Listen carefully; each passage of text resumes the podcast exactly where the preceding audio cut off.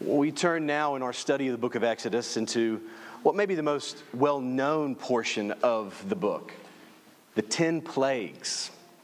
Nowhere actually in the text is it described as plagues. The author here, Moses, describes them as signs and wonders, but we all know them as plagues because that's just what we've known them as. So we're going to call them plagues from here on out. And in these 10 plagues, there's different things that come to our mind. What comes to your mind when you think of the 10 plagues? That was, don't just start shouting it out. That wasn't, it was a rhetorical question. When you think of the 10 plagues, I was talking to asking somebody earlier this week that question. Typically, it feels like individual plagues start to pop up in people's minds. Think of the 10 plagues, you think of which one you wouldn't want to go through. The people talked about how they didn't want to go through frogs, the, the plague of frogs. Terrified of frogs, can't imagine frogs being everywhere. Not just being everywhere, but as uh, God tells in Exodus chapter 8, that the frogs will come up and go into your palace, into your bedroom, and on your bed. So, down underneath your sheets. That's not going to be your spouse's toes, it's going to be some frogs crawling around underneath there. Not only then in your beds, but it will go, they will go into your ovens and into your kneading bowls. That's the plague of the frogs. Somebody said, that's, that's the one that pops into my mind. Someone else uh, said the one that pops in their mind is boils, the kind of the personal nature of then having to go through this personal kind of pain and sickness, going to the boils. And other people spouted out kind of other individual ones. But what comes into your mind when we think of the plagues? Uh, again, if you've grown up in church, you've heard these. You've seen them on the felt board. You've gone through the Sunday school lessons of the plagues. And I think that there is a danger for us, if you've grown up in church at all, that when you think of the 10 plagues, we look at each of them individually. And in doing so, I think we miss what God is doing with them as a whole. Because God is up to something here. And so, what I want us to do here this morning is rather than taking the next 10 weeks and going through each plague individually, I want us to hopefully go through all of them today and to see the forest rather than getting lost amongst the trees. I want us to see what God is up to as a whole so that we can see what he's doing here in these four chapters. So we're not going to read all four. We're going to be kind of bouncing around a little bit this morning. Um, and so if you've got your Bibles, you can go ahead and flip open. We'll be in Exodus chapter 7, starting in verse 14, going all the way to the end of chapter 11. So covering all 10 of the plagues. And really, I think the point of what God is doing, we sang it in the song earlier. That song, How Great the Glory of Our God, I think the opening lines, that first stanza of that song, captures exactly what God is up to in the 10 plagues. And it's this that nothing in this world could match your beauty. No king of earth could ever wear your crown. All of your creation bows in wonder. How great the glory of our God. As I think summed up, that's the message of the 10 plagues. Pharaoh is doing his best to wear a crown. But there is no king of earth that can ever wear the crown of the King of Kings. There's no country that could offer the beauty of God and His kingdom. And all of God's creation is bowing in wonder to the greatness of the glory of our God. Because up until this point, again, God had just made Himself known to Moses in the burning bush back in Exodus chapter 3 of what His covenant name is that He is the great I am, Yahweh. Revealing His name and His purposes, making good on His promises back in Genesis. And we see then Moses called to go to Pharaoh, and Moses goes to Pharaoh in Exodus chapter 5 and has that first confrontation with Pharaoh and tells Pharaoh, Hey, Pharaoh, uh, let my people go. Let them go. Let them go to the wilderness. Time has come. And do you remember Pharaoh's response in chapter 5, verse 2? He looks at Moses and he asks this Who is the Lord? Who is this God that you're telling me about? I, I hadn't heard of him. So if he's so great, how come I hadn't heard of him? Because I'm kind of a big deal. Don't know if you know that. I'm kind of a god myself. My library is filled with many leather bound books. I'm kind of a big deal. who is the Lord, Moses? And who is the Lord that I should obey him by letting Israel go? I don't know the Lord. And besides, I'm not letting Israel go. This is Pharaoh's question at the beginning of this narrative Who is the Lord? And the 10 plagues is God's answer to that question. Who am I? I am the Lord. And this was his purpose. We read it last week. I want us to look again. The purpose in answering that question we see in Exodus chapter 9, verses 15 and 16. This is right on the, uh, in the middle of the seventh plague of uh, God sending hail. God says this By now I could have stretched out my hand and struck you and your people with a plague, and you would have been obliterated from the earth. God said, Listen, Pharaoh, understand, I didn't need 10 plagues to get warmed up.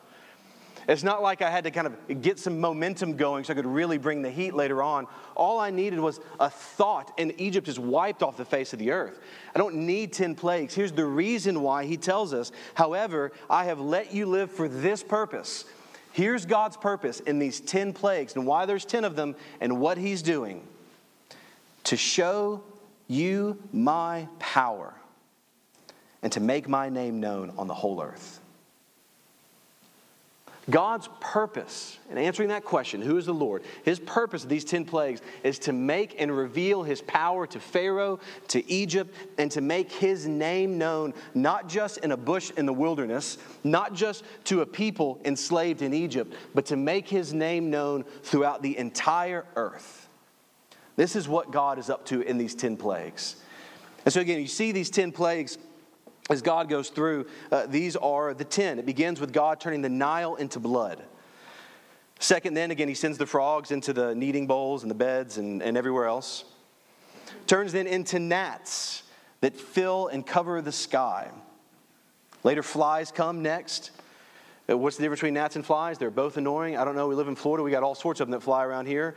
But there's a distinction here as these both come and fill the skies. Next, then, livestock are struck dead in the fields. Boils then, uh, next, sixth plague. Boils then overtake people in Egypt.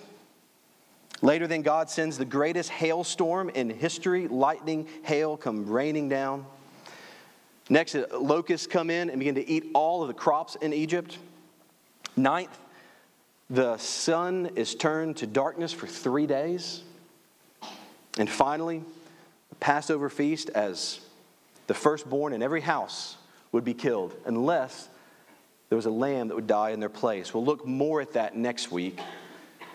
But this was, the, was predicted in chapter 11. These are the 10 plagues. And God here is up to making his power revealed and making his name known. And there's one overarching point that God's wanting to see here is he's wanting people to see that he and he alone is the true God. This is the dominant theme in the 10 plagues. He is the true God. This is the first thing that we'll see, the first point that we'll look at here. And in seeing that he is the true God, there are different aspects of him being the true God that he also gets into in these 10 plagues. The other three things we're looking at today, there's four points. The dominant theme is the first one, that he alone is the true God. Second, that he is also the mighty creator. Third, he is the holy judge. And fourth, he is the merciful savior. Those are the four things that God is showing us in these 10 plagues. And all of them kind of fall underneath that dominant theme of the first one that He is the true God. As the true God, He's the mighty creator, holy judge, merciful Savior. So, what do we mean by this? Well, first, again, diving into first, God wanting to reveal in these 10 plagues to Egypt that He and He alone is the one true God. In Exodus chapter 8, verse 10, this is what Moses says These things happened so that you may know that there is no one like our God. God wants to show that He is different from every other God. And in particular, the, all the gods and deities of Egypt. Egypt had like hundreds and hundreds of gods. They, they were just swarming with gods. They had all sorts of gods. God was wanting to come and make sure that his name was known over and against all the gods in Egypt. We see this in Exodus chapter 12, verse 12. This is what God says I will execute judgments against all the gods of Egypt Later in Numbers 33, verse 4, God says the same thing that the Lord executed judgment against their gods. That here in the 10 plagues, this isn't just Egypt versus Israel. This isn't Moses versus Pharaoh. This is God against gods. And the prize is Israel. This is what we see kind of laying out. And God's wanting to make it abundantly clear. All the gods of the earth are idols, and they fall before me, the one true God. And God kind of goes toe to toe with each of these gods in each of the 10 plagues. As these plagues are not only judgment against Egypt, but also going against particular gods and deities in Egypt. All right, we saw kind of a, a foretaste of this you know, a lesson, God's you know, teaching a lesson in these 10 plagues. We saw the syllabus last week uh, at the end of chapter 7. It's kind of this prologue to the plagues as you saw Aaron throw down this, his staff, it becomes a snake. Pharaoh calls his magicians, they throw down a staff, they become a snake. You got two big snakes there. God's snake then swallows Egypt's snakes, though. this is a preview of what is to come that Egypt's gods are going to be destroyed by the one true God. As his power is revealed and his name is then known. And in the 10 plagues, this pattern continues. There's not always a direct correlation to a specific god in Egypt. We don't entirely know, but I want you to hear some of these gods in Egypt and the way in which these plagues show God's power and his dominance over these plagues in Egypt. First, you have the Nile. Happy was uh, not just the friend of Spider Man and assistant of Tony Stark, uh, Happy was also the god of fertility and closely associated with the Nile. Because with the Nile, if, if the Egyptians had no Nile, then they had no life. There was no Egypt. The Nile River was um, paramount for transportation, irrigation, for drinking water, for setting the calendar, for food. All of it flowed through the Nile. It was the source of life for Egypt. And Happy was the god of fertility that was associated with bringing life then through the Nile. And so imagine for us today, not simply that gas prices are soaring, imagine we didn't have gas. Imagine that our electricity and plumbing were cut off. Imagine that the stock market crashes and grocery store runs out of food. And you may say, well, you know, my aunt shared an article on Facebook I saw that that all may be happening next week. Uh, friends, if we put ourselves in that situation, it's total chaos, as there's now no way for this river that brought life, it's now been turned to blood. And God is showing that He is the God over the Nile. He is the true God of life. You look at the frogs, Heket was another fertility goddess who had the head of the frogs. But we see that the frogs are the Lord's to command. They come up from the rivers and canals and they go into the beds and into the ovens. Pharaoh's magicians, we see in these first two plagues, they replicate these uh, plagues. They go and find some more water that hadn't turned to blood yet and they turn it to blood. They're like, hey, look, we can do that too. Not a whole river, we got a little bit of water. Here's some more frogs that we can produce. But notice that as Pharaoh's magicians replicate the miracles, they just make the situation worse. They just brought more frogs and ruined more clean water. They didn't have the power to reverse what God had done, they just had the ability to offer a cheap counterfeit. Until eventually we get to the third plague with the gnats, and they get to the end, they go, Listen, we can't do it anymore. This is the finger of God. And the rest of them, they don't try to replicate. God stands above the magicians in Pharaoh's court as well. Oh, we see the plague with the livestock. The bull was another symbol of fertility in Egypt and had shrines and temples throughout the land. The bull god Apis was worshipped in Memphis. Mnevis was worshipped at Heliopolis, and Hathor was the goddess of love, and she had the head of a cow. But none of them could stand against the plague that God brought on the livestock. Sekhmet is the lion headed goddess of plagues in Egypt that should have been expected to be able to stop the boils that were spreading throughout Egypt, and yet she stood powerless before the God of Israel.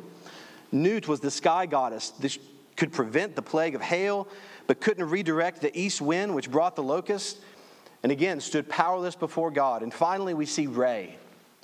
Re was the great sun god of Egypt, the strongest of all the gods in Egypt believed to um, sail across the celestial sea each day in a boat as the sun went across the sky before descending into the netherworld and rising triumphantly with every morning as a new day dawns. But the ninth plague showed that he did not rise. And those three days of darkness were a clear sign that there was a greater power in Egypt now. That even the sun god Re had to obey this God of Israel. And ultimately, we see in the 10th plague the death of the firstborn. That Pharaoh, who believed himself to be the incarnation of Re here on earth, couldn't even pre- prevent the death of his own firstborn son. And it was now clear the gods of Egypt had been defeated. And these slaves of Egypt, these people from Israel, these Hebrews, worshiped the one true God, Yahweh, the great I am. Friends, here's one thing that we need to walk away with as we read this, as we see God revealing his power over the kings and the idols and the gods of this world. None of them hold a candle to God here. There's not even like a slowing down of God's power or his plan. He's not up there going, okay, uh, ready to turn the, the day into darkness. Sun God Ray's got no chance. Oh man, Ray's got some power. He's been lifting this past few months. I don't know what I'm going to do here. Let me figure out a different plan to try to overcome him. There's no hesitation with God.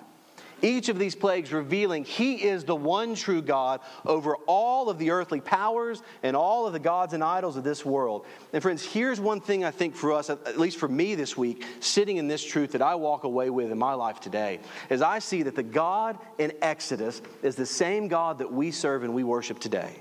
And here's what that means. There can be a danger in my own heart. Maybe you're just a better Christian than I am, which is probably true. Maybe you're just a better Christian than I am and you trust God and His power. But there, is, there are parts of me that as I look around the world, I begin to get concerned. And there are times when I can begin to be afraid. I look at my kids and think about what world will they grow up in? Will there be ideologies in this world that will grab their heart and pull them away from God? How powerful it feels like these forces are outside of the church, pressing us in right now. Or we see things happening around the world and we begin to look at them and begin to be afraid. I don't know, in my heart, I would assume in yours as well. And here's what I realized looking at God's power here in Exodus uh, chapter 7 through 11 that there is no ideology, there is no political party, and there is no country or king or dictator or emperor who can stand before our holy God. That there is nothing that will slow down his will or his plan, and there is no uncertainty with him. There is no anxiety with him. There's only plans. And to see his power demonstrated here in Exodus is the same power that he holds today. There is no concern in heaven. He stands working out his will throughout all of this world, and we can lean and trust in this God because he's the same God of his people today. And so we can see and trust and grow confident and safe in the wings of the Almighty because He is working just today as He did then. As we see, He is the one true God. And He plays this out again, making sure that we see He's the one true God, then in three different facets throughout these, throughout these plagues. That He's the one true God, seen as He is also the mighty creator. This is our second point. He is the mighty creator. As God is showing his power here, he's unleashing what he has at his disposal to be able to show it, right? I think about when I was growing up, one of my favorite TV shows was the old TV series Batman with Adam West, Burt Ward, that ran from 1966 to 1968. It, only three years, but it felt like there was like two million episodes. Anyway, outstanding show. AMI ranked it the 82nd greatest television series of all time. There that is. But if you ever watched it, there were these uh, moments where it seemed like Batman always would reach into his utility belt to pull out exactly what he needed. And sometimes he had the most ridiculous stuff in his utility belt, but it was always there. And so whatever villain he was fighting, whatever he was situation he was in, he'd pull out a grappling hook, he'd pull out a, you know, whatever it might like whatever it might be. My favorite though was a moment whenever he and Robin were over the ocean and all of a sudden a shark leaps up from the ocean and grabs his foot with his teeth and he's hanging there on the helicopter about to fall. Is he going to die? Is he not? What's going to happen? Oh no. And he yells to robin quick robin get me the shark repellent bat spray. That's a good thing he had that around. Just in case the shark jumps up and grabs your leg in the middle of the ocean Sure enough, he gets it, sprays it, shark falls, and when it hits the water, it explodes because it was not only a regular shark, it was an exploding shark. but Batman would reach and always seems to have just the right thing in his utility belt. so this, this, I just now in this other situation popped in my head that was somehow more ridiculous. That there was a scene where the Joker and all the villains got this um, this uh, tool to be able to pull all of the hydration out of government officials that turned them all into powders of dust. But Batman just so happened back in the Batcave to have a rehydrator that could take all these people that had turned into dust and pump the moisture back into them and make them human again. So there, there that is. It seemed like he always had just the right thing in his utility belt. Well, friends, as God goes toe to toe here with the gods of Egypt, what does he have in his utility belt? What does he reach for in that moment of this battle? And what we see in the plagues is that God marshals the powers of creation against Egypt using weapons that only a creator could use. As he uses not just a demonstration of his power, but he uses creation as a whole. And so, with some of the plagues, we are told where the plagues originate from. You go back and look at this. It says, The frogs came from the waters. Exodus 8, verse 6. The gnats came from the dust of the ground. Exodus 8, verse 16 and 17. And the hail and the darkness came from the sky. Exodus 9, verses 22 and 23, and Exodus 10, verse 21 and 22. That in many ways, God is unraveling here his good creation that we see back in Genesis 1 and 2 and sending it into reverse. Water no longer brings life. Animals no longer serve humans, but invade like armies or drop dead in a field. Light returns to darkness, and life is brought to dust. And there's no rehydrator around to be able to bring it back. Creation is heading back into chaos and void as Egypt is being unmade. And the idea is clear here that God is employing all of creation land, sea, and sky. And by the end, even life and light are extinguished to show his power over creation to use it according to his will. His power is revealed as he is the God of creation. And every animal every ripple of water, every single gust of wind, and every drop of rain is directed by the wisdom of his will and the power of his hand. Friends, this is truly his world. As we think of the, the, the hymn writer wrote, This is my Father's world.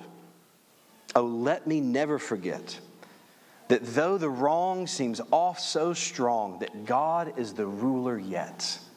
This is my Father's world. Why should my heart be sad? The Lord is king. Let the heavens ring. God reigns. Let the earth be glad. Friends, He is not only the one true God, He is the God of creation, and this is His world. And we can trust that everything happening here in this world is happening as a result of what He is doing and the plan that He is bringing forth. And we can trust Him because He is the King of kings, He is the mighty creator. We see him as the one true God, not only as the mighty creator, but also as the holy judge. The holy judge. Is the other thing we see then within these plagues is God is, is teaching us and teaching Exodus, the people in Egypt and Israel, that this is a judgment brought specifically against Pharaoh and against the people of Egypt. That is what we saw last week in Exodus 7, verse 5. God says that I will stretch out my hand against Egypt. There's a sense of judgment that God brings against Egypt, both Pharaoh and uh, Egypt's actions as living as a rebellious people. And we talked a lot about last week about what it means that God hardened Pharaoh's heart, that his heart was hard, that Pharaoh hardened his own heart. What did that mean? Listen, important to note, it's not like Pharaoh was this awesome dude and then God stepped in and hardened his heart. Pharaoh was awful. Not only that, but probably he was in the courts of Egypt whenever the proclamation was made at the beginning of Exodus for every uh, son, every newborn son to be murdered. He probably signed off on that policy. And the people of Egypt were no different as they carried out this command. They were a rebellious people, and they need they deserved then the judgment that God was bringing against them. And some people sometimes blush at this. They go, oh, and sometimes it can be distinguished like this. Well, that's the Old Testament God, doing that judgment, just wrath kind of stuff. I like the New Testament God, the one that's merciful, like Jesus. I like Jesus, not the Old Testament God, but Jesus. And it's almost like people pit the two against one another. You've got the Old Testament version of God, and then you have Jesus. They're two different people. I like Jesus more. He's nice, he's kind, gentle, lowly. That's the God for me. But, friends, when, when I hear that, it just makes my skin crawl for a number of reasons. One of them being that we are not reading the entirety of the Old Testament and we have a wrong image of who Jesus is. Because people say they love the New Testament vision of Jesus, and I go, listen, read Revelation. Jesus is in Revelation too. And let me tell you how he's described in Revelation chapter 1. Verse 13 to 17. John has this revelation, and he sees among the lampstands was one like the Son of Man, sees Jesus, dressed in a robe with a golden sash wrapped around his chest. The hair of his head was white as wool, white as snow, and his eyes like a fiery flame. His feet were like fine bronze, as if fired in a furnace, and his voice like the sound of cascading waters. He had seven stars in his right hand, and a sharp double edged sword coming out of his mouth, and his face was shining like the sun at full strength. And here's John's response when he sees Jesus, the Jesus whom he knew while Jesus walked the earth. John said, When I saw him, I fell at his feet like a dead man. Because Jesus was coming to bring his own back to him, but he was also coming to judge those who were still in their sin. That Jesus is the Savior of his people, but he's the judge of the world and there is judgment that he is bringing. This is what how Jesus is described in Acts chapter 10 verse 42, 1 Peter 4 5, 2 Timothy 4 1. Paul writes it this way I solemnly charge you before God and Christ Jesus, who is going to judge the living and the dead. That Jesus is described as the judge of the living and the dead when he comes again. This is why in the Apostles' Creed it says that. We believe in Jesus who will come to judge the living and the dead.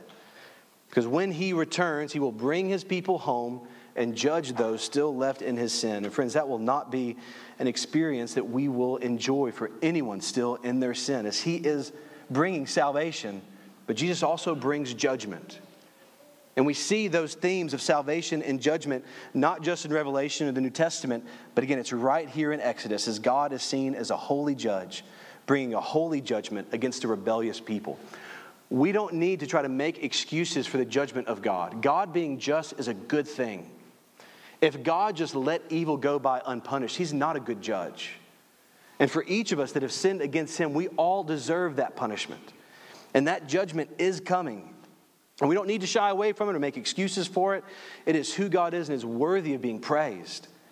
And not only that, here in Egypt, we see that this judgment that was brought against Egypt in, verse, in chapter 9, verse 8 of Exodus, we have this interesting detail about the plague of the boils and where they came from. Look at chapter 9, verse 8. It says that it came, told, God told Moses, get a handful of furnace soot and throw it in the air. Then it will spread throughout and it'll fall and cause people to have boils. So if you've ever seen LeBron James play basketball, he gets the, the chalk before the game and kind of throws it up in the air. It's kind of what I imagine happening here in Exodus chapter 9. They get the handfuls of furnace soot and they just throw it up in the air. Now, what's happening there? What an odd way to begin a plague. Well, friends, this furnace is the, a brick kiln where the Egyptians and the Israelites would make fire and they would make bricks, be able to build whatever construction they had. These very kilns were the ones that the Israelite slaves would have worked so hard to try to hit their quota.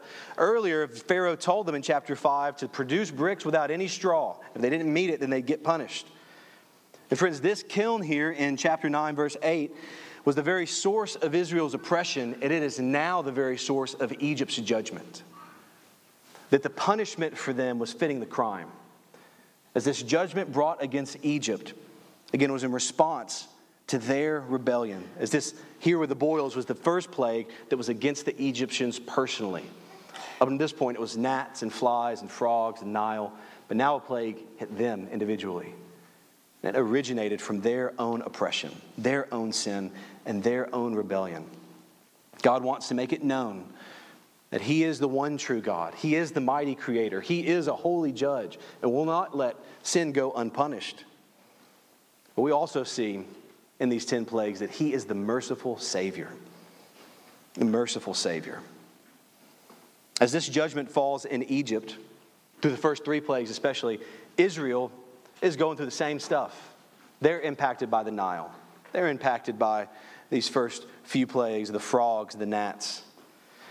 But then in the fourth plague, God tells them, hey, by the way, also, Israel, here now is a place that you can go to be able to find safety and protection. In chapter 8, verse 22 and 23, here's what God says On that day, I will give special treatment to the land of Goshen, where my people are living. No flies will be there. This way, you will know that I, the Lord, am in the land, and I will make a distinction between my people and your people. God is drawing a line and saying, People of Israel, if you then listen and go to the land of Goshen, you won't experience these plagues that are coming. No flies, no death. There's still light there, we see in the ninth plague. As God then makes an exception and makes a way for them to be saved from the judgment. Now, why did God do that? Why did God look at Israel and go, hey, you guys, I will give you a way to escape this judgment? Was it because God looked at them and said, boy, they're just doing a lot better than the Egyptians? They are, they are great. I, I really want them to like me. So let me, let me try to make a way here for them to be saved and for them to worship me. Was there something that God saw in the people of Israel that made him then want to show mercy to them? Because again, what we've seen up to this point, the Israelites are already fickle. Right? If you've grown up, grown up in the church, you know how the Israelites act in the wilderness. They're already doing that. They were all on board early on in chapter 4, and then Pharaoh was like, hey, bricks without straw. And they're like, oh, yeah, never mind. Moses, can you leave so they get God away from us? They're already doing that. But God is here making a way for them. Why? That God not only makes a way for Israel to be spared from judgment, even judgment that they would deserve as they had rebelled against God, but He makes a way for them. He also draws them out of their slavery. He also brings them to Himself. He also adopts them as His, mercy, as his children. And we see that His mercy is multiplied to these people, that it is truly grace upon grace that He shows them. Why did He do it? Why did they receive this mercy? And we read it last week, and it's worth going back to again in Romans chapter 9. Paul goes back and quotes Exodus 9. It's right in the middle of where we are. And he puts it this way in verses 14 to 18. What should we say then? Is there injustice with God? Absolutely not. For he tells Moses, I will show mercy to whom I will show mercy, and I will have compassion on whom I will have compassion. So then, it does not depend on human will or effort, but on God who shows mercy. For the scriptures tell Pharaoh, I raised you up for this reason, so that I may display my power in you, and that my name may be proclaimed in the whole earth. So then, he has mercy on whom he wants to have mercy, and he hardens whom he wants to harden. Why did God show mercy to Israel? Friends, they were shown mercy not because of merit in them but because of mercy in God. Why? To go back and quote Paul in 9:16, because it does not depend on human will or effort, but on God who shows mercy. Friends, if you are a Christian right now in here, it is not because of your effort. It is not because of your motivation. It is not because of your will or your desire or your motives. It is because of mercy from first to last. Friends, there is nothing that we deserve from God except punishment and judgment for our sin and our rebellion against, against Him. But God, being rich in love, has given us a way to be able to be saved from the judgment that's coming for us if we then would go and hide ourselves not in Goshen, but in Christ. I find it so interesting because in Exodus, God could have just said, Here are the plagues, I'm going to make sure they don't happen to Israel. But He doesn't do that, does He? He tells them, here is where you have to go in order to be saved. Here's where you have to go to find safety. And they had to then respond in obedience and faith, believing God's promise and responding to it. For it's the same for us. God has made a way for us to escape the judgment that's coming from our sin, that each and every one of us will one day stand before the judge of the living and the dead. There will be no one else with us not our pastor, not our parents, not our friends. It will be us and the judge. And what will you say on that day? What right will you have? As he looks at you and says, Why should I let you in? What will you answer? One of my favorite pastors, Alistair Begg, put it this way He said, If any of us answer in the first person, we've missed it. Because I, because I, because I've done this, because I've gone to church most of my life, because I think that the good outweighs the bad in my life. So I think that I deserve to give in. I, try, I tried my best. That's why I think I should get in. Jesus says this in Matthew chapter 7 in the great Sermon on the Mount. He said, Many will stand before me and say, Lord, Lord, did I not do all these things? I, I, I. But friends, the great response of Christians doesn't answer in the first person, it answers in the second. Because He why should I let you in? Because of He, because of what He has done. Because He died in my place. And all of the punishment and sin for my for, uh, for uh, what I deserved has been placed on him, and he died in my place, absorbing the wrath of God that was meant for me. He drank the cup for me, so then I could then have his life and his righteousness and his joy and his hope. And it's because of what he has done that our ability to enter into heaven is mercy. It's nothing that we have done by human will or human effort, it is all God.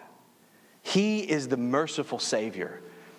And one of the things that's just so encouraging to me is I know if there's nothing I've done to earn my salvation, I know that there's nothing I can do to lose it. That He is holding us fast.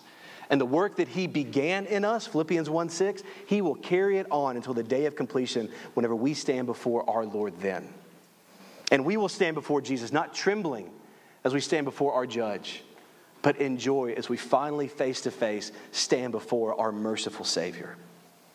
Friends, this man named Moses stood before the authority of this earth, seen in Egypt, with a piece of wood, his staff, and he delivered God's people from slavery through judgment and mercy, culminating as the day unnaturally darkened and the firstborn sons would die.